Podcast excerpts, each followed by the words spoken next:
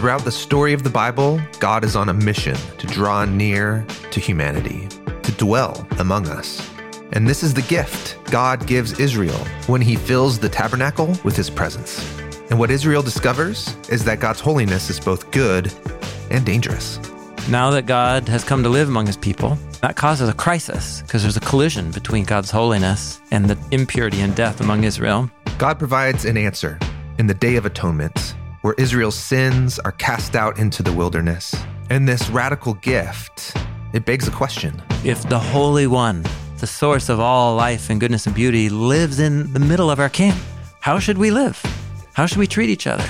What we find is that God gives many rules and rituals, and at the heart of all of them is God's desire to transform Israel. And at the center of it all is a practice we call the Sabbath. The weekly Sabbath and then the monthly annual rhythms teach the Israelites that their lives and their time are not their own, that their whole existence as a people is dedicated to the purpose of becoming holy. Become holy as I am holy. Sabbath is about resting, but it's more than that. It's an opportunity to stop providing for yourself and to trust that God will meet your needs. And so perhaps it won't be a surprise to find out that while God gives many practices to transform Israel, Sabbath is right at the center. The practice of justice for the vulnerable, the practice of mercy and generosity, and of personal moral integrity, they're all bound together as one way of life with one story underneath them. And so Sabbath and holiness are really inextricable. I'm Jon Collins. Today, Tim Mackie and I begin the third movement of Leviticus. We talk about holiness, love for God and neighbor, a surrendered life, a life of mercy and justice. And at the center of it all, Sabbath. Thanks for joining us. Here we go.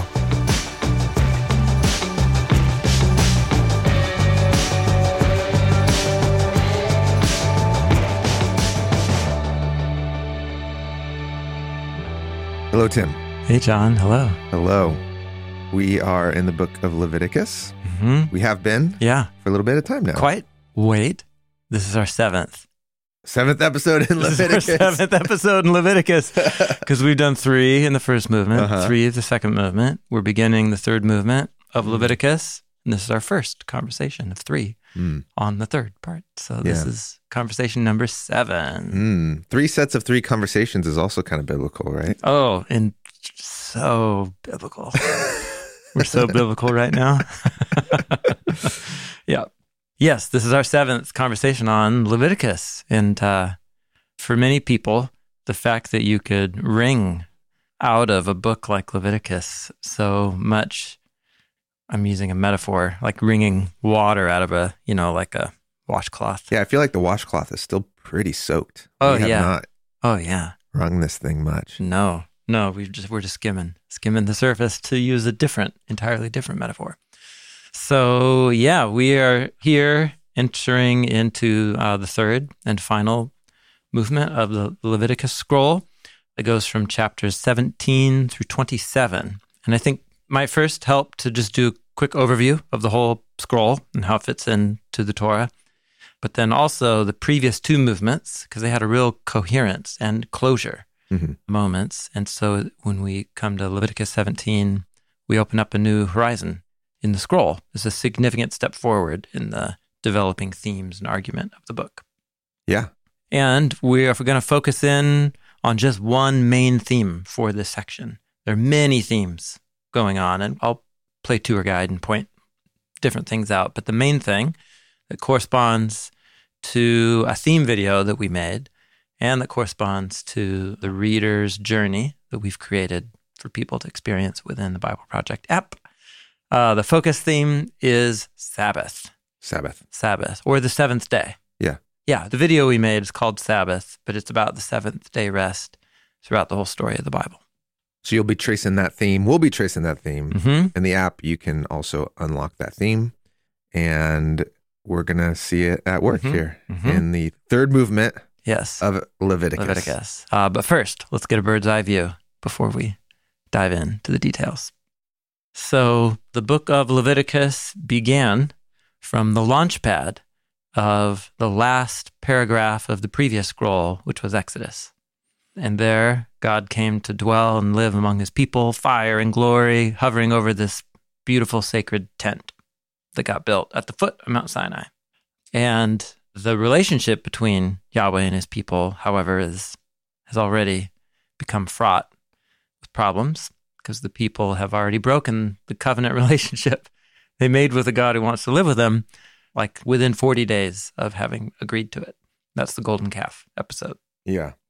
Would it be worth backing up even further just if someone's coming in Mm-hmm. Mount Sinai, God's people? Yeah. What? Okay. All right. What's what's happening? all right. We're going macro. We're going big, Yeah. real big. It's it's helpful for me too. Okay, Just good. resituates That's good. In the beginning. God created the skies and the land.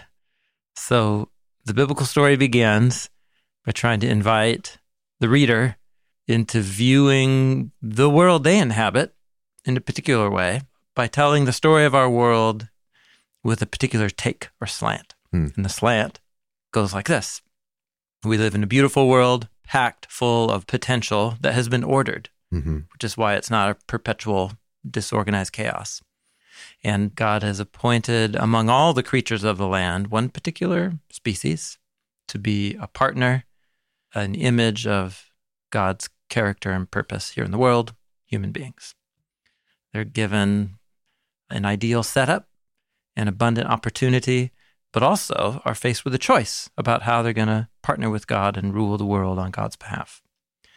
The humans make a really poor decision, uh, but not entirely uh, of their own doing. They're deceived by a dark, mysterious force of evil at work, trying to thwart God's purposes. And so uh, the human rulers um, make a stupid mistake and find themselves separated from the life and presence of God that wants to dwell on earth. So that's Adam and Eve exiled from Eden, which is like a sacred garden on a mountain, high place, protected now by angelic beings and fire. The place that they were, which you're saying is the ideal setup, Yeah, which the Bible calls a garden yeah. in Eden. Yep. They no longer have access hmm and it's actually guarded Yeah. by Yeah. angels and fire. Yeah, totally. So this is a story about like humanity's origins. yeah, it's also the introduction to the Hebrew Bible, which are the scriptures of a particular people group. Okay. So it's the introduction to a story of the world, but told from the vantage point of this people group and its convictions about the world, which they believe are a gift from God. They believe that how they tell the story is how the God of the universe tells the story. It's quite a bold claim Yeah. to make a, about a collection of scrolls, but there you go. That's the claim. That's certainly what Jesus believed about these scrolls, but that's getting way ahead of ourselves. So, what God uh, does is He allows human folly to keep spiraling because He honors the dignity of these image bearing creatures. But at the same time, God keeps stepping in to prevent the worst from happening until the violence of humans gets so out of control. God allows the world to descend into chaos and disorder. And so, just as God brought order by separating the waters of chaos at the beginning, God allows the waters of chaos to collapse back in due to human violence. Cosmic collapse, otherwise known as the flood. Thought you were gonna say otherwise known as Armageddon. Oh, um, well, that's another kind of flood. But in Greek, the Greek Septuagint, the word flood is translated with the Greek word kataklysmos, which is where we get our English word cataclysm. where we get our Oh, I thought you were gonna say Santa Claus. no. I'm joking.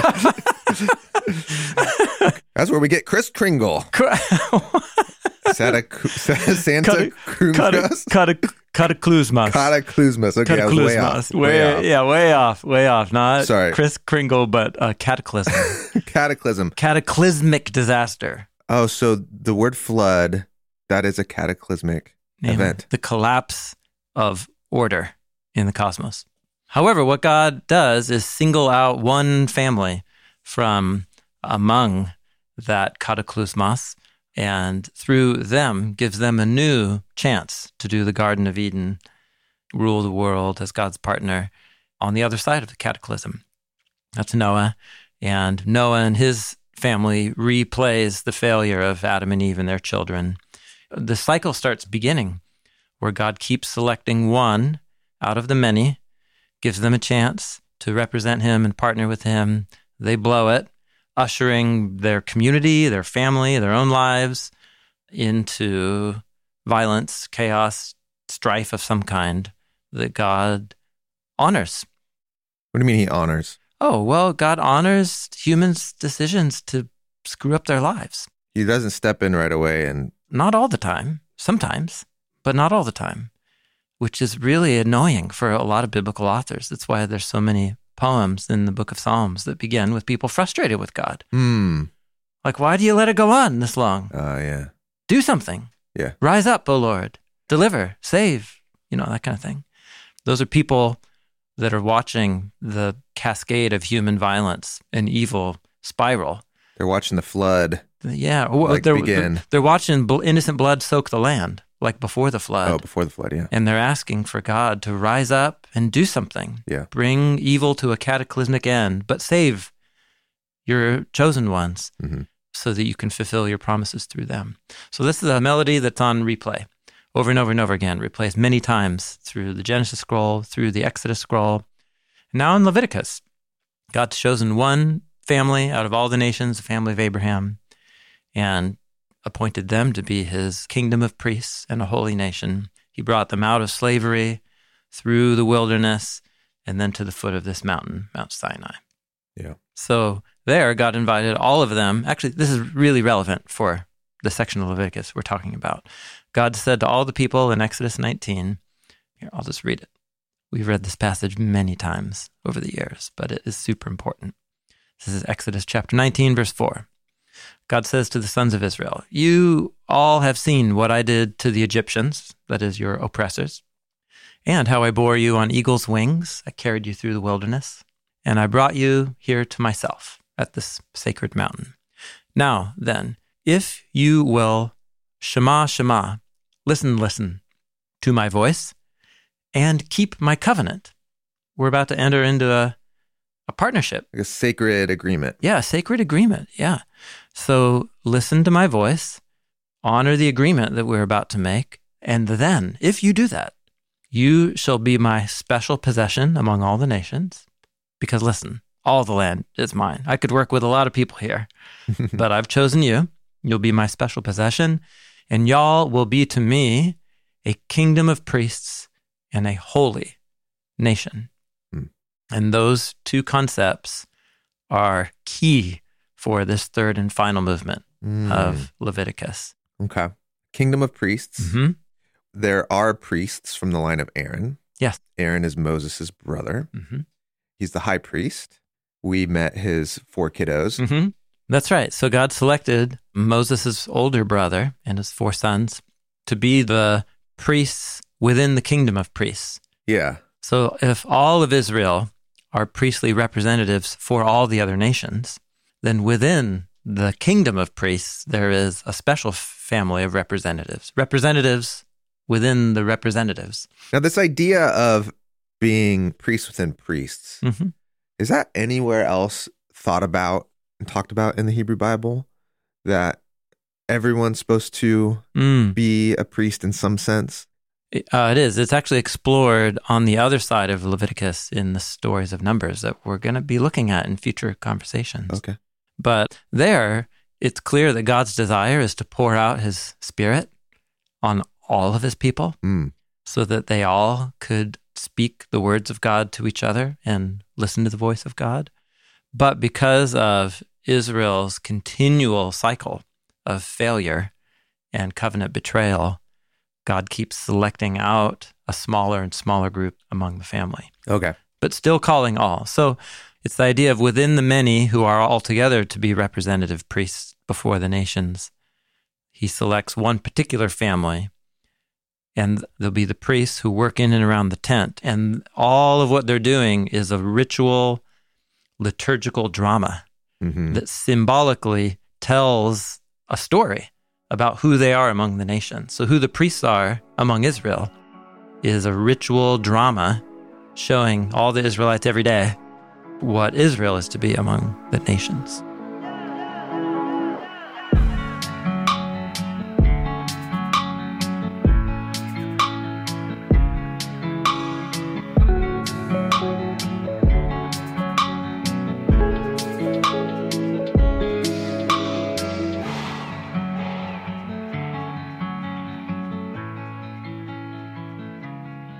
That's cool. And that brings us up to speed too in where we're at in that God gave them designs for this Yep. tent. Yeah. The tabernacle. Yeah. And this is where all this ritual Mhm. happens and That's where right. God himself comes to dwell. Yeah. And it's depicted as a, a portable micro Eden. it's a microcosmos, as Yeah. it were. It's both Eden, but also an image of all the heaven and earth. God came to live among his people in fire cloud, and it's good, but it's also dangerous. And so when uh, the cloud touches down over the tent at the end of the Exodus scroll, Moses, the one who has been going in and out of the divine presence on the people's behalf, he can't go in. It's sort of like you buy a brand new car. it won't start. And then the first day, right, that you like, yeah, you go to drive and it's yours, and you're like, the doors won't unlock. That's Okay. more, you can't get in. you can't even get in. you can't even get in. Yeah. So how do I get in?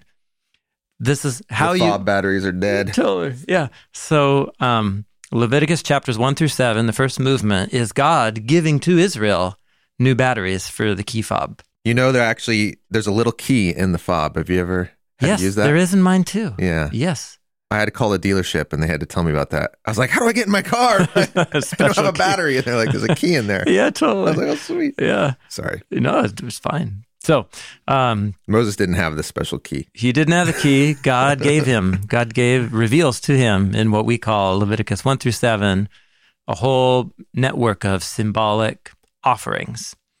They also tell a story of Israel's complete surrender to the presence and will of God, about fostering an attitude of constant gratefulness, giving back to God what God has given to me, but then also an invitation from God even though the Israelites are morally flawed and betrayers of the covenant, God wants them to come near.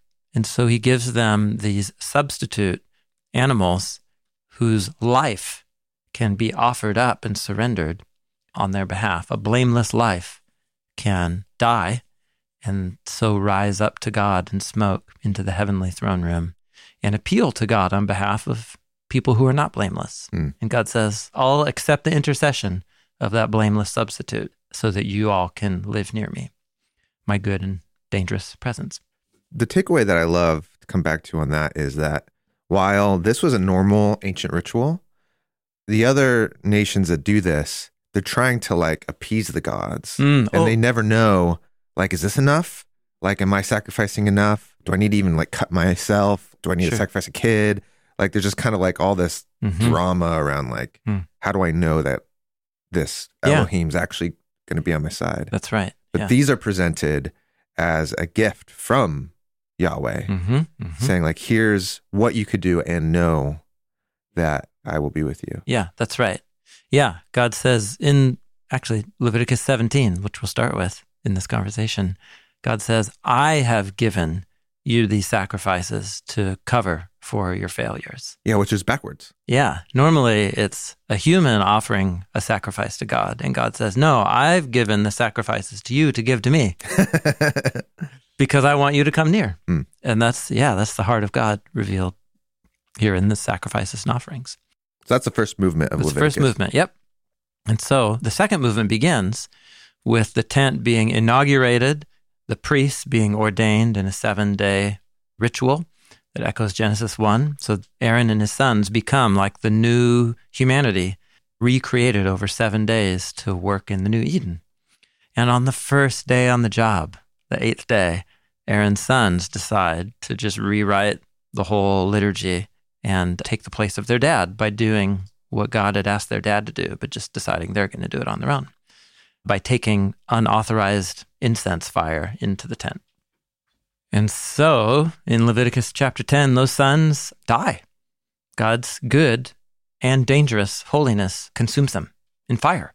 And they did so by passing by the curtain with angelic cherubim on it, and then they're consumed by the divine fire. It's kind of a reflection on what would have happened to Adam and Eve if they Yeah. tried to just crash back into Yeah. Eden. Yeah, the fire and cherubim that God stationed at the boundary of Eden are represented by the altar fire and the cherubim on the door to the tent. So they go in doing what's good in their eyes, and it does not go good for them. And so now you've got dead bodies inside the most sacred place dedicated to life and holiness and purity and goodness. It's a big problem there. so, what God says to Aaron uh, after that whole debacle is uh, first, hey, no drinking on this job, no alcohol, no drinking alcohol when you come in to do your priestly duties. So that's one thing. Reason being is you need a right mind that's clear and is able to make sober and wise decisions Mm. about two fundamental categories that are important for Leviticus and for the biblical story. And this is Leviticus 10, 10, 11. So that you can make a distinction between what is holy and what is common, between what is pure and what is impure. Now, watch this. What follows in Leviticus 11 through 15 is five long chapters about purity and impurity in particular. And it's all about how the priests are to teach the people about purity and purity. We talked about that at length. Now, as Israel. This is like the priests becoming like the health teachers. Yeah, totally. Yeah, that's right. Health class Yeah, that's yeah, ki- kind of. and also like they're pastors slash pastors. slash spiritual directors. and so, but here's the thing: even if Israelites learn how to honor the laws of purity and impurity, there's a lot of impurity surrounding this sacred tent dedicated to life. Impurity in the middle of an impure people. And so, what God also provides climatically is the Day of Atonement, that once a year, all of the impurities and covenant betrayal and sin of Israel is atoned for, and that the tent is purified once a year from all of it. And you're like, okay, that purity, impurity thing, we've got a handle on how to deal with that. Hmm. But remember, God told Aaron that you need to teach the people about two binary sets. The first is purity and impurity, but Mhm. there's another one. Back to Leviticus 10:10. So don't drink on the job so that you can make a distinction not just between the pure and impure, but between the holy and the common. And that is the summary of Leviticus 17 Mm. to the end of the book. So the third movement is all about separating between holy and common. Holy and common. So what's interesting is movement two begins with a story that prepares you Mm. for the whole rest of the book. All of these new Yeah. ancient laws, essentially. Yeah. The the rules about purity and impurity, Mhm. and that launches Leviticus 11 through 16. And once impurity has a set of guidelines around it, we come back to Leviticus 10:10 and that we learn that the priests are also to teach the people about what is holy and common, and that's the main theme of the third movement of the book. So it's kind of cool. Chapter 10 literally gives you the program. It's like a table of contents. It's like a little table of contents. So you do the pure and impure, but then we pause and we look at the day of the Lord. I'm sorry, not the day, the day of atonement. Yeah. That was Freudian slip, wasn't it? You're more right than you know. Really? I wondered as soon as I said that if you were going to say that. Yeah. Oh, really?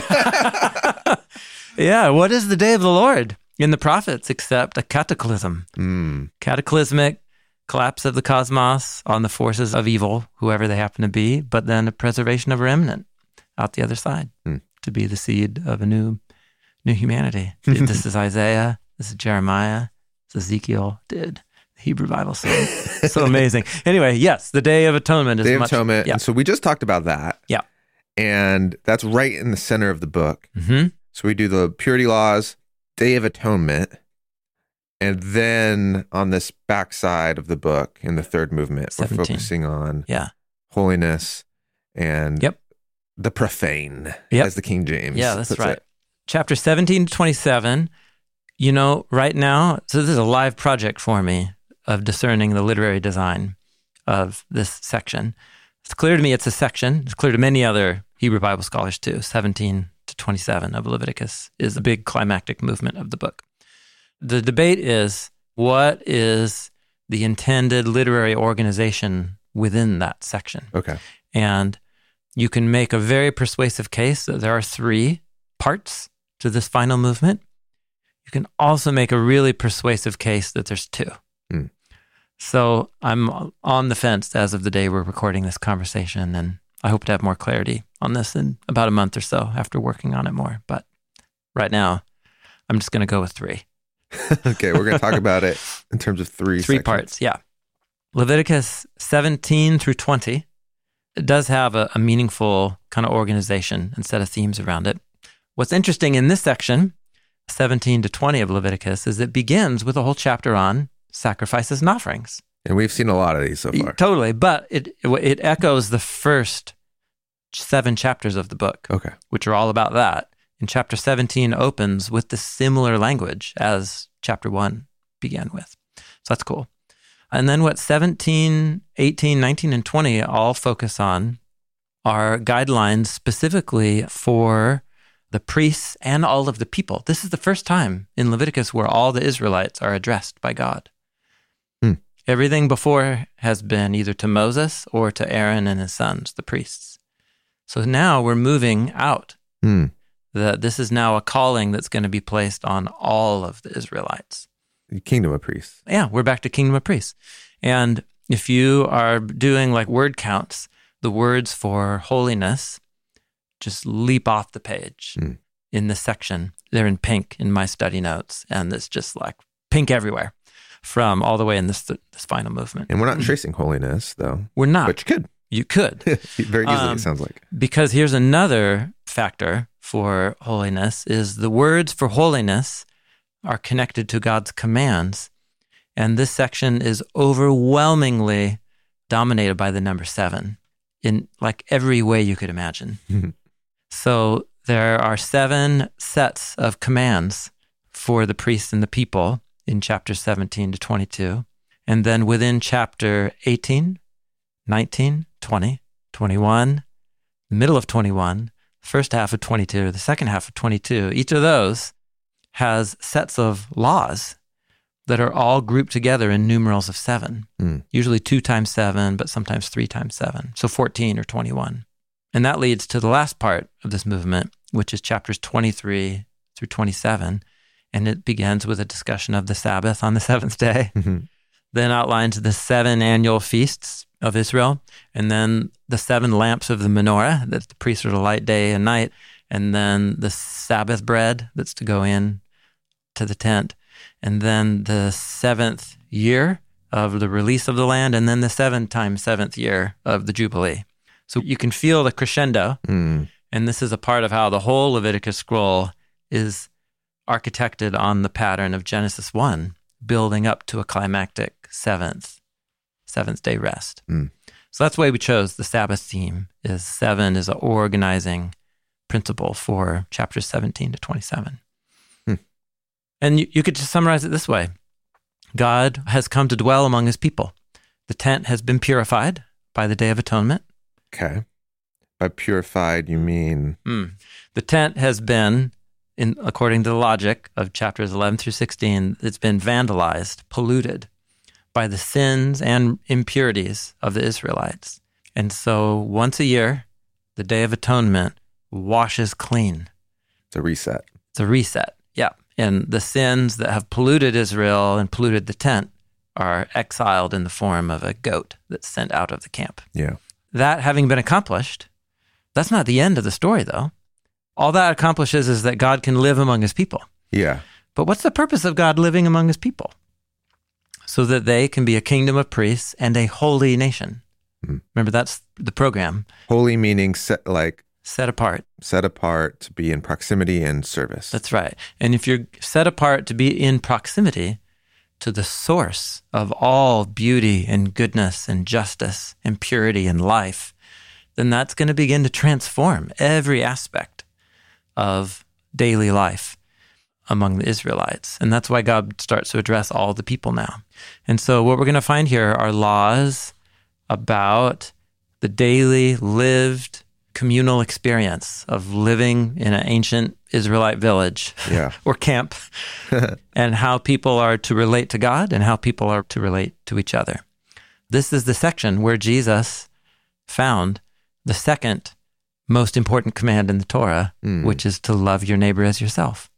Okay. That line comes from Leviticus chapter 19. These are community guidelines. Yeah, yeah. So lots of rules around marriage, around sex, around treatment of the most vulnerable, especially the elderly, people with disabilities, the poor, the immigrant and orphans. Special focus on them in the way Israelite society was structured.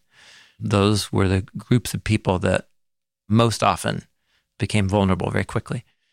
There's going to be laws to safeguard the holiness of the priests among the people. And then there's going to be all woven into their lives these rhythms of time and all in patterns of seven.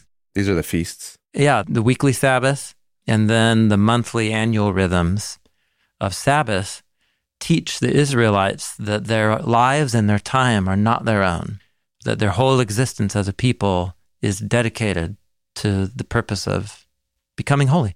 Become holy as I am holy. Quoting Jesus here. Well, actually, and Jesus is quoting this section of Leviticus. Oh. Be holy as I am holy is a refrain in this Huh. this movement of Leviticus Yeah. that Jesus riffs on in the Sermon on the Mount by saying, "Be complete, as your heavenly Father is complete."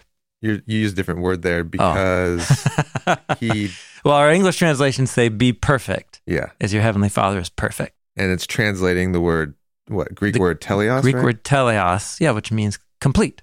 Is that the way you would translate the Hebrew word holy? No. It's the way you translate the Hebrew word blameless. Blameless. Oh right. Right. right. Yeah, what Jesus is doing, that's a whole rabbit hole. We'll, we'll get there. Yeah, well, I don't know, one day. So maybe we can talk about it. So that's this section of the book. This is the holiness charter for all the people of Israel. Hmm. Now that God has come to live among his people, and that causes a crisis because there's a collision between God's holiness and purity and the impurity and death among Israel. Day of Atonement resolved that.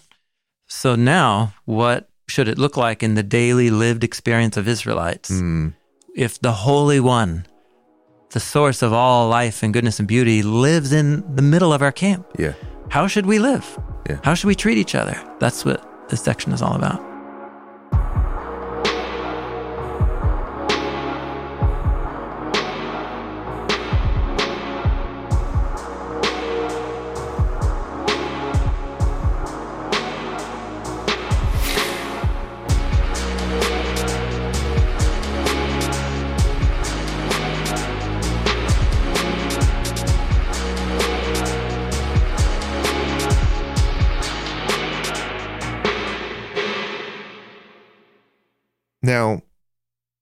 This is kind of what many people hope the Bible will be for them. Oh, yeah. It's like a holiness charter. a holiness rule book. Yeah, like Yeah. Okay. tell me in my context, give me all the goods. How do I Totally. do this right? Give me the list of rules. the list of rules. And so there's going to be rules in here like don't oppress the immigrant. you're like, cool, I can use that one. Yeah. Don't publicly shame a deaf person. Love your neighbor as yourself. You know? Great. Copy paste. Yeah, to- exactly. there are also going to be laws in this section, which are um, when you get an orchard, don't eat of the fruit for the first three years. Hmm. Dedicate it as holy to Yahweh for the first three years. And you're like, uh, okay, I guess. What do I do with that one? Uh, Yeah, don't get tattoos. Yeah. That one's in oh, here. Oh, that's in here. Yep. Uh, right now in our culture, hotly debated statements about sexuality are found in here. Statements about not having sex with animals are in here. So, what we need to remember all biblical literature is ancient literature. This is part of our paradigm. Yeah. This is ancient literature. It's ancient literature in its wisdom for all later generations of God's people. So, we are not the first audience of these commands. The audience of these commands are ancient Israelites, escaped slaves who were having their identity reformed in the transition between the Bronze and Iron Age, you know, in the ancient Near East. And these laws are dialed into that context. Hmm. And so to simply copy and paste without doing your cultural background homework is likely lead in the long term or even in the short term to, I think, misapplication, misuse of these laws. So it's wisdom literature. There's divine wisdom for all of God's people of any place and any time, but we will hear that wisdom by learning to read these in context, literary context and ancient context. Hmm. And you can see Jesus doing that, and you can see the Apostle Paul doing that by how they draw upon and quote from this section. You're talking about Jesus in the Sermon on the Mount, especially doing that. Yeah, that's right. And Paul, when he he did it kind of famously with "Don't muzzle the ox." Yeah, he did it by quoting from a law in Deuteronomy about how to treat your animal. Yeah. And he takes that as a wisdom reflection on how to compensate leaders in a local house church. Yeah.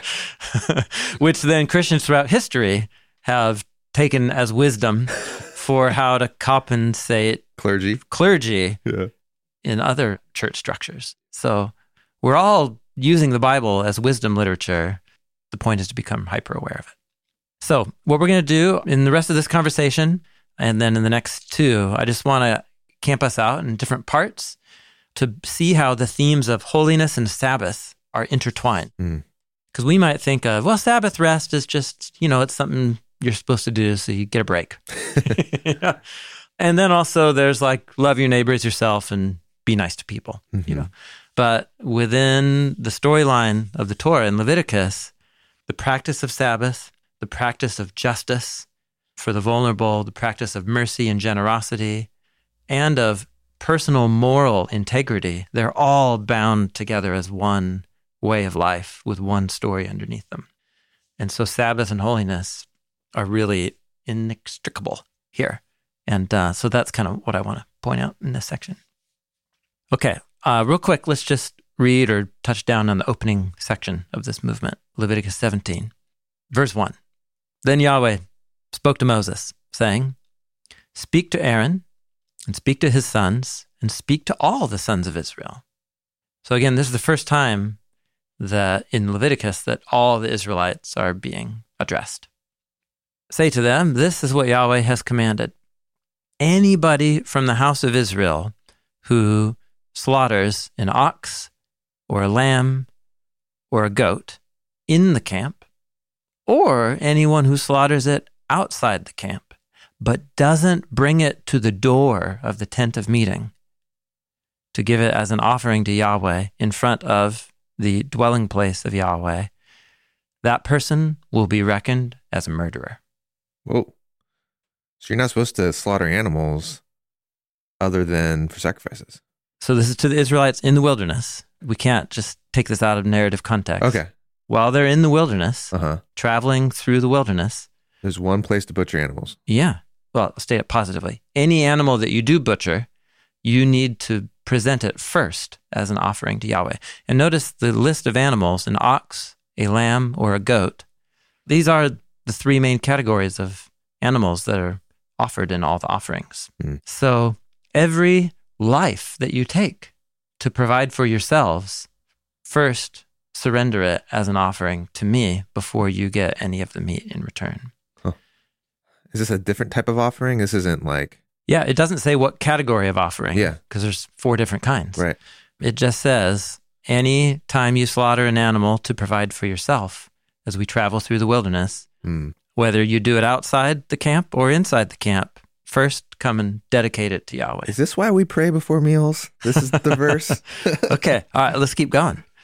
So the reason, verse 5, is that so the sons of Israel bring their sacrifices that they were sacrificing out there in the wilderness. Oh, because a lot of shady sacrifices were happening out there. hmm They need to bring all that to the doorway of the tent and sacrifice them as, oh, and then here we get the category. Sorry, I forgot about this, as a peace offering. Hmm. Peace offering is one of the main offerings where most of the meat Hmm. is for the person offering That's it. right. And it's a way to kind of reconcile with each other. Yeah, or it's a way to offer an animal to say thank you to God, but then you take the meat of the animal Yeah. and you invite people and have a big party and say, Yahweh is When good. you slaughter an animal in the ancient world, you're not putting it in a deep freezer. totally. You're throwing a party and everyone's going to eat. That's right. Yeah, you kill it to have a party. And are you going to do that out in the, In the shady wilderness? Parts of the wilderness? Yes, To some yeah. unknown God? Yeah, that's right. Or are you going to do it here in the center camp? That's right. Okay. And here's the reason why. Verse 7 so that they no longer sacrifice their sacrifices to the Seirim Oh. that they prostitute with out there in the wilderness. So who's this? The Seirim. The Se'arim? The Seirim. We talked about, what was the other guy? Azazel? Azazel in the previous chapter. Leviticus 16 mentions a wilderness spiritual being named Azazel. the powerful God. Yeah, whose name Azazel means a powerful El, a powerful spiritual being, who is out in the wilderness, and you send the goat loaded with the sins of Israel Yeah. out to him like a garbage truck. Yeah. Like, here, take the Toxic garbage, waste. Take our sins. take our garbage, You'll enjoy this. send it back to where it came from. so now we get an image in the next chapter.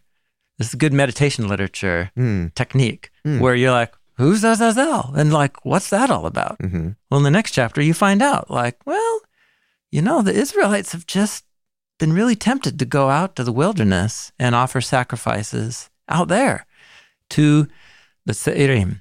So the Se'irim, Serarim. no, Se'irim, sorry, I've been unclear. Se'irim. You're being clear. I just don't understand how to say How do you it. pronounce it?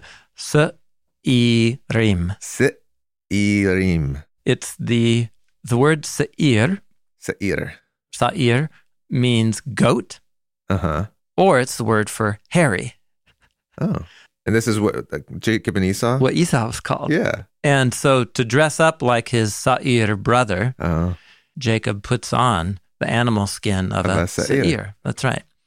So it's some sort of spiritual being. It's a spiritual being referred to as a goat. And when you put an eem at the end of something like the seraphim, Mhm. It's plural. plural. Yeah, that's Okay. right. So lots of debate about the seraphim, and they are mentioned as desert dwellers, dangerous desert dwellers elsewhere in the Hebrew Bible, where it seems like it's just referring to like goats who take up residence in the wilderness. But here, it seems like these goat figures refer to something more. Yeah. So, like, I would be tempted as an ancient Israelite to go, like, hey, let's go bring this animal out into the wilderness and sacrifice it Yeah. to this goat god. it's thing. dangerous out there. Oh. We're, here let's we are. appease the danger Yes, gods. yes. Oh. Here we are in this little camp, a little place of order Yeah. with a little Eden at the center. But out there, it's dark, Yeah. just dangerous. We've been out here for a long time. And Yahweh keeps providing for us the sky goo bread, the manna. Yeah. What the what is it from the skies? And he'll lead us to oases. But um, you know, we could cover our bases and appease the wilderness gods. Yeah, we got the priest doing the Yahweh thing. Let's go take care of the That's goat right. gods. So that's it. So the Israelites are tempted to shore up their own security Mm. by offering animals to the gods of the wilderness, Azazel. And so Yahweh's like, okay, what, how do we deal with this? Okay, everybody, any animal that ever gets killed for any reason. Mm. Always bring him here. Yeah. So this whole narrative, when we're opening to the theme of sacrifices and offerings, so this is a link back to chapter one. Okay. But also now for the people, everything that I consume Mm. first been dedicated to Yahweh, who is my sole security and, and provider. This is a habit Yahweh's asking the people to engage in, but it's a formative habit. hmm And so you made this joke about, is this what praying before meals is about? But it, that's kind of true. Yeah. Right. That's a that's a wisdom response to Yeah. this strange ancient law. Yeah, because we don't have the temptation to go and sacrifice things to like goat demons Sure. per se. Yeah. But there is a propensity towards saying, okay, Yahweh provides, hmm but I should cover my bases. That's right. Yeah. and I should make sure that I'm diversified in like all these other ways Mm. and which means chasing after all sorts of other things Yeah. potentially. Yeah. Even things that contradict my loyalty to Yahweh. Yeah. I know that the way that I'm making money is a little shady. Hmm. But, you know, you got to butter your bread somehow. Yeah, totally. Yeah. And it provides and it allows me to do good things for my family and my community. Yeah. So, what you're doing there is you're meditating on the core issue of the heart, right? The motivations of the heart Right. of the Israelites that are exposed here. And you are creating a wisdom principle. And what does it mean were. to bring everything Yeah. to Yahweh first? That's right. And so this is why it sounds crazy, but like any animal that you don't dedicate to Yahweh and kill it and eat it Yeah, is murder? is like murder. This is like where Jesus quotes the law, the Ten Commandments in the Sermon on the Mount do not murder. yeah. And then he says, I tell you what, anybody who insults their brother, Yeah. saying, You empty head will be guilty of murder. That was a Tim Mackie translation. Before the, oh, yeah. Yeah. empty head. empty head. Um, so, where did Jesus get this idea that you could equate something that's not a capital crime with murder? Hmm. Well, yeah, I guess. Here we are. If you take the life of an animal, but use it in your own eyes and dedicate it to something that actually, You're improperly taking the life of the animal. yeah, and you're dedicating the life of a precious animal to some force or ideology or something in the world that is actually a part of the problem. Yeah. that won't bring life. It actually brings death. Yeah. The, you know, the sacrificial system back then, there was a high respect for animals. Oh, totally. I mean, these animals Yeah. are like enacting this really important role for you Mhm. and they're nourishing you. hmm And part of the reason why this improper sacrifice is akin to murder is in the next statement here, which is in Leviticus 17:11, which is another law about any Israelite who consumes blood Oh. will be cut off from the people of Israel. And this is kind of core to kosher law, draining the blood from the meat. That's right. The Leviticus 17:11, for the life of the flesh is the blood. Yeah. And I, Yahweh, have given to y'all on the altar the blood to cover for and purify you Mhm. from your sins. It's because of the blood being the life. That's what makes it atone. So the blood is life. So don't consume the life of a creature as if it's yours. Hmm. First, drain the blood from it on the ground. But if you do that, then you're like Cain, spilling blood on the ground. So what you do is you take that life and you dedicate it to Yahweh and you say, Yahweh, you gave this animal to me. This animal really belongs to you. Its life is yours, not mine. And I receive it as a gift. Hmm. And I take what you've given me as a gift and I have a party, this is the peace offering. the peace offering, and I invite all the Mm. people around my tent and share with what God has given to me. Hmm. And that ritual forms you Yeah. to see the world in a certain way that's different than just I can do what I want. I can take the life of these creatures and dedicate it to some other loyalty. Yeah. And uh, that's what this chapter is about. It's pretty profound.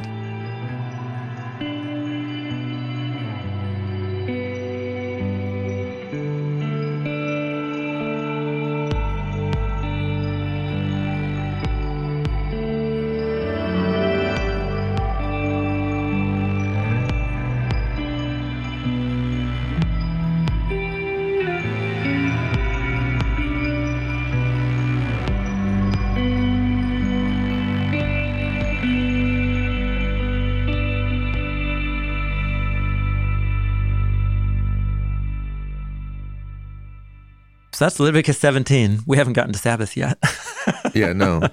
but it'll pay dividends for what happens after this. Okay. So what follows is a three chapter unit, what we call Leviticus 18, 19, and 20. And it's a triad uh, organized as a symmetry. In fact, most of the rules articulated in chapter 18 are restated almost verbatim in chapter 20. Okay. It's like, wait a minute, I just read this. Huh. But it has this effect of surrounding chapter 19.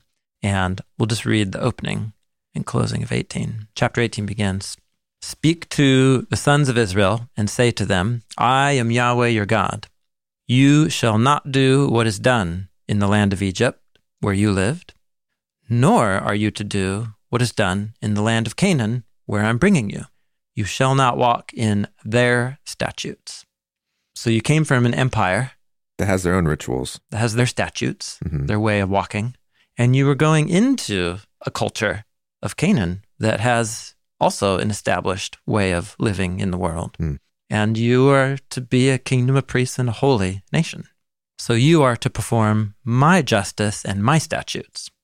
Live in accordance with them. I am Yahweh, your God. And so you shall keep my statutes and my justice because the human who lives by them will have life. Leviticus 18:5. Paul the apostle loved this line. He quotes it a few times in his letters. Okay. So if people who follow the word of God, who live by the will and command of God, will have life. I mean, the Garden of Eden teaches you that story.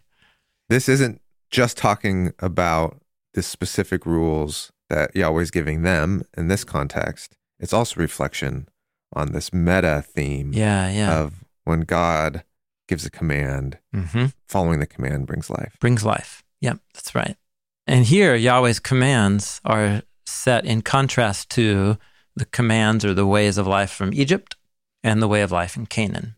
And so that's the frame for this list of rules about marriage and sex they're about to follow. Hmm. So that's really important. Like you were joking earlier about, oh, just copy and paste these rules. Well, why are these rules stated the way that they are? They're in dialogue with active cultural practices and norms Mm. in both Egypt and in Canaan. And they speak to a wisdom of how to act instead. That's right. It's not that they have nothing to say to us, but what they say to us is through wisdom reflection, which might mean that we respond to this through a different surface expression of the command. Copying and pasting command might misdirect us Hmm. for how to respond to it as wisdom. So there's 14 laws that follow about people that it's inappropriate to have sex with. Hmm. And it's essentially drawing the boundary lines around the nuclear family, the extended family, and how many degrees out from aunts, uncles, second cousins, third cousins is it appropriate to marry within? So this is a deep rabbit hole. But what's really fascinating here is God wants to safeguard the sexual integrity and reputation of his people because he's calling them to be fruitful and multiply. And that's one of the blessings of the covenant. But apparently, there are more appropriate and less appropriate ways Mhm. to do that as a community. And so these laws represent a way that honored the wisdom of Yahweh, but that's set in contrast to both Egyptian and Canaanite practice. So some of them might strike us as really strange, like don't sleep with your dad's wife. Let's say it's your stepmom. Don't marry your sister. Don't marry your father's wife's daughter. So every one of these has some kind of cultural issue in its ancient context that it's addressing, but that's what these 14 laws are about. Is this a Hebrew idiom Okay, so this was in fascinating. here? The phrase used for sex is the phrase to uncover the nakedness Yeah. or to look upon the nakedness. Okay. It's a figure of speech. Oh, is this why then with Noah's tent, it's kind of like, oh, Yes. something is happening. Yeah. So this is all parallel to after the cataclysm of the flood. Yeah. And God delivers the family of Noah. Noah plants a garden with a tent in the garden. He eats the fruit of the garden, gets drunk and exposed. hmm And then his son comes in, and the phrase is, looks upon the nakedness of his father. Mm. So if you read Leviticus 18, verse 7, do not uncover the nakedness of your father, namely, the nakedness of your mother. She is your mother. Don't uncover her nakedness. Hmm. In other words, to look upon the nakedness of your father here is a figure of speech for having sex with your own mom. With his wife. So to sleep with your mom is to expose the nakedness of both your mom and your dad because it's his wife and she's his husband. Okay. So this is a great meditation literature example. So now you go back to that story and you're like, oh, Oh, yes. In other words, it's a puzzle, it's a riddle. yeah. Back in Genesis chapter 9, Mm. and the key to the riddle you don't come across till Leviticus chapter 18. And is that because we're not native Hebrew thinkers, or is this like a really obscure Hebrew idiom? Oh, well, just within the collection of the Hebrew Bible, it's the idiom that's used right here and then there. Oh, okay. Yeah. Yeah. yeah, And it also makes sense of why, after Noah's son does that, it's Noah's grandson, Canaan, through Ham, that bears the consequences of Ham's sin. In other words, Ham wrongs his father Mhm. by looking upon his nakedness, but it's Ham's grandson, Canaan, that bears the brunt. Oh, Canaan, Where they're going to be going. where they're going. And God just said, don't act like Canaanites. hmm That's what this chapter is about. Mm. So don't sleep with your mom like the Canaanites do. And what is Genesis 9 about but a guy named Ham who does this to his Origin dad? Origin story of Canaan. It's the origin story of Canaan. Interesting. Yeah. So that's Leviticus 18. Two other things I want to draw attention to here. One is chapter 21, which illuminates a little bit more the mysterious Azazel and the goat demons. Verse 21. Verse 21, yeah, of chapter, Chapter 18. 18. Yeah. You shall not give any of your children or offspring to offer them up to Molech and so profane the name of your God. I am Yahweh. Hmm. Here's another Elohim Yeah, in the mix. yeah. Except this time it's not offering an animal, it's Yeah. sacrificing children. Child sacrifice. Yeah. Yeah. So the identity of Molech is a big rabbit hole. It's spelled with the same letters as the Hebrew word Melech, which is the word king. Mm. And it's for sure some sort of deity that claimed to have royal authority to demand the life of people's children if you want to have this deity on your side. Likely a Canaanite deity. Mm-hmm. Okay. Yeah. And again, the rabbit hole's deep on Molech and why that title. It seems like a title. Mm. So offering up your children as a sacrifice profanes the name of your God. So you're an Israelite.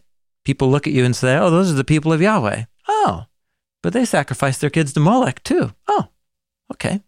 So people will see you and the name of Yahweh will be considered like the name of any other deity. Mm. Because you can worship Molech, you can worship Yahweh. It's cool. It's like a degrading of Yahweh's reputation. Hmm. So it's just important because this chapter isn't just like rules about sex and then there's rules about worship. This is all about not living like an Egyptian or a Canaanite. Is about how your family is structured. It's about your sexual ethic. It's about what you do with your animals. It's about what you do with your children. It's all woven together as one thing here. So that's chapter 18. hmm There's other things we could explore there, and it's matched on the other side by chapter 20. And then in the middle is chapter 19, Leviticus 19. So let's just read some of these. Then Yahweh said to Moses, Speak to all the congregation of the sons of Israel. Say to them, Y'all shall be holy, because I, Yahweh, your God, am holy. Become like me. Every one of you Become a source of life and light, like Oh, I am a source yeah, of life yeah, and light. Yes. Yeah. Become like me. Hmm. Yeah. Isn't that interesting? I mean, it makes sense if these people are living near the fire cloud Mhm. of Yahweh's glory and life and light, that they would begin to take on the characteristics of that, like Moses did up on Mount Sinai. Yeah. Verse 3 Every one of you shall fear his mother and father. You're like, oh, that kind of sounds like Ten Commandments. Mm. Honor your father and mother. Yep. But here the words fear. Fear. Oh, Yeah. So fear and honor is a synonym. hmm Yeah. Fear your father and mother and keep my Sabbaths. I am Yahweh, your God. You should not make any idols or any molten gods. I am Yahweh, your God. Those are three of the Ten Commandments right there, but reworded here. Mm. So honoring your parents who are images of God to you, keeping the Sabbaths, plural, and not making any idol images of God. So it's a little sandwich. We're quoting the three of the Ten Commandments, but we reordered them hmm to create a little symmetrical sandwich Hmm. here. So fear your parents who are images of God to you. Matching that on the other side is don't make any images that are your own making. And then in the middle is make sure you keep my Sabbaths. Right in the middle is the Sabbath. Yes. It's an important, Yeah. important idea, Sabbath, apparently. Apparently. Yeah. Okay. So I'm just trying to put the picture like we might read a section of a book like this and be like, okay, random rules for being holy, I guess. It does feel often when you're reading through these like, Yeah. wow, this is random. Yeah. So yeah, so I'm just trying to sample different sections and see they're all cohesive Mm. together. This is about forming a contrast community hmm that's different than Egypt, different than Canaan. It's the people of Yahweh. So these are not the people of Molech. These are the people of Yahweh. And these are people who honor the sexual dignity of every other member of the community in a very unique way to a degree that their neighbors were not doing. hmm These are people who dedicate everything they have to Yahweh, even their every meal, every Mhm. food, all their Mhm. food. These are people who honor their parents. They don't give their loyalty to the gods that we all here in Canaan think are normal. And man, they even surrender all of their time to Yahweh by resting every seventh day. Mm-hmm. It's crazy. Mm-hmm. Why would you do that? There's work that needs to be done. Yeah. There's fields. There's sheep that need to be tended. And you're just going to let them graze the field an extra day and not, Move them around. yeah. So I guess what's cool about this section of Leviticus is that Sabbath is woven into all these other commands. And just, uh, you know, Leviticus 19 is worth, when you reap the harvest of your land, don't uh, harvest the corners of the field, but leave the corners. Don't milk your land for maximum profit. Leave whole sections of it so that the vulnerable in your community can come and generate value and work and earn a living too. Hmm. So that's Leviticus 19. Alongside, don't steal, Right. don't deal falsely, Some more Ten Commandments. Mhm. don't oppress your neighbor, don't withhold the wages of somebody that you've hired, don't curse someone who's deaf, Hmm. don't take advantage of the blind, Hmm. Do justice in judgment, don't be partial to the poor or the rich, don't hate your fellow countrymen in your heart, don't take vengeance, don't bear a grudge, but love your neighbor as yourself. Wow. And then keep going. These list continues and it culminates again down here in verse 30. You shall keep my Sabbaths and honor my sanctuary. I am Yahweh. Mhm. You know, uh, there's this theme.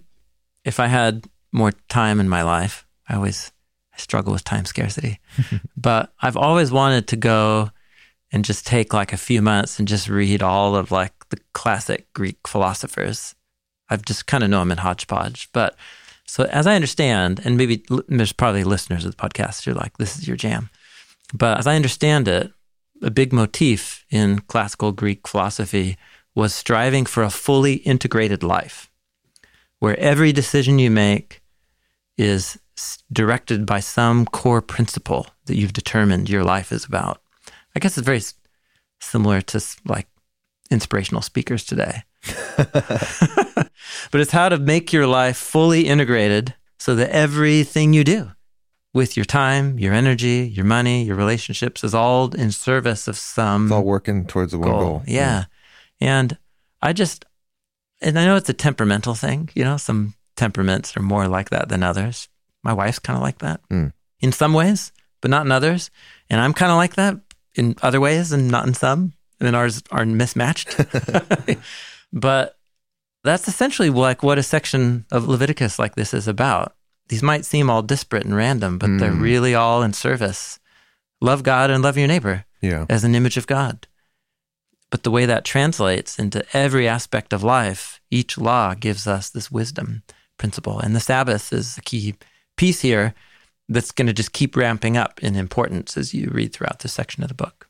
But that's at least what I'm reflecting on at this point in our conversation.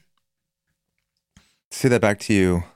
These can feel like a hodgepodge, but there is a coherent symmetry and order and logic behind how they're presented within the narrative and even within themselves. Yeah, But then also, it's a big selection of just like all of life. that's right. And it's giving you wisdom for how to live in right relationships with people Yeah. in like this coherent, integrated way. Yeah, coherent and complete in that I forgot to mention this. Chapter 18 has two times seven laws. Mm-hmm. Chapter 19 has three times seven laws. Chapter 20 has two times seven laws. So we're seven clearly, times seven laws. yeah, for a total of seven times seven laws. So we're clearly selecting from some larger body Yes. of laws. This isn't the entire covenant Yeah, law code that they would have had. yeah, These are selections. that's right. And this section even repeats some. hmm So instead of giving you the complete list, Yeah, yeah, they chose to repeat certain ones yeah. To make a certain point. In patterns of seven, which is a common Hebrew way of making a complete statement about something. And in the middle of that block of seven times seven laws, in the beginning and ending of chapter 19, is keep my Sabbaths, which is leveled up just as much importance as doing justice to your neighbor Yeah. and sexual integrity and dedicating everything you have to Yahweh is, Is resting every seventh day. yeah, dedicating the time that you have Hmm. um, to to Yahweh. Yeah, because if you're going to be fully integrated, one big block Mm, that mhm. you need to integrate Yes. is your time. How you think of just Yes. being a human living through time. Yeah. Yeah. Who or what determines how you use your time, spend your time, invest your time? It's all from the time time. is a metaphor. Time is money. Time is money. metaphor. So we haven't talked about everything that we could talk about here, but it introduces the Sabbath theme, the section, Leviticus 17 through 20. Everything's organized in sevens. And then that intensity of the number seven is just going to keep ramping up to the final part of the book, which we'll look at next, which is all about honoring not just the Sabbath, but the seven annual feasts, and then the seventh year, and then the seven times seventh year. And all of a sudden, huge amounts of your life, your entire lifetime, Yeah. is dedicated to Yahweh in cycles of time. Mm. And this is a whole part of what it means to be a kingdom of priests and a nation that is holy, set apart for the service of Yahweh. Thanks for listening to this episode of BibleProject Podcast. Next week, we continue reading the third movement of Leviticus. If the tabernacle represents an actual piece of real estate, this belongs to Yahweh.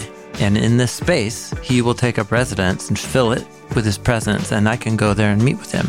In the same way, there's set times that are appointed to meet with Yahweh because Yahweh fills that time in a unique way, and I can find God there in that time in a special way. Today's show was produced by Cooper Peltz, edited by Dan Gummel and Tyler Bailey, show notes by Lindsey Ponder. Ashlyn Heiss and MacKenzie Buxman provided the annotations for our annotated podcast in our app. BibleProject is a crowd-funded nonprofit. We exist to experience the Bible as a unified story that leads to Jesus. Everything that we make is free because of the generous support of thousands of people just like you. So thank you for being a part of this with us. Hi, this is Coleman, and I'm from Georgia. Hello, this is Charles and I'm from the Philippines. I first heard about the BibleProject around two years ago when I was starting out my walk with God. I first heard about the Bible Project at my church. I use the BibleProject for whenever I'm explaining the scriptures. My favorite thing about the BibleProject is how relatable the drawings are. It's a creative guide for us to go deeper in our relationship with God. We believe that the Bible is a unified story that leads to Jesus. We're a crowd-funded project by people like me Find free videos, study notes, podcasts, classes, and more at BibleProject.com.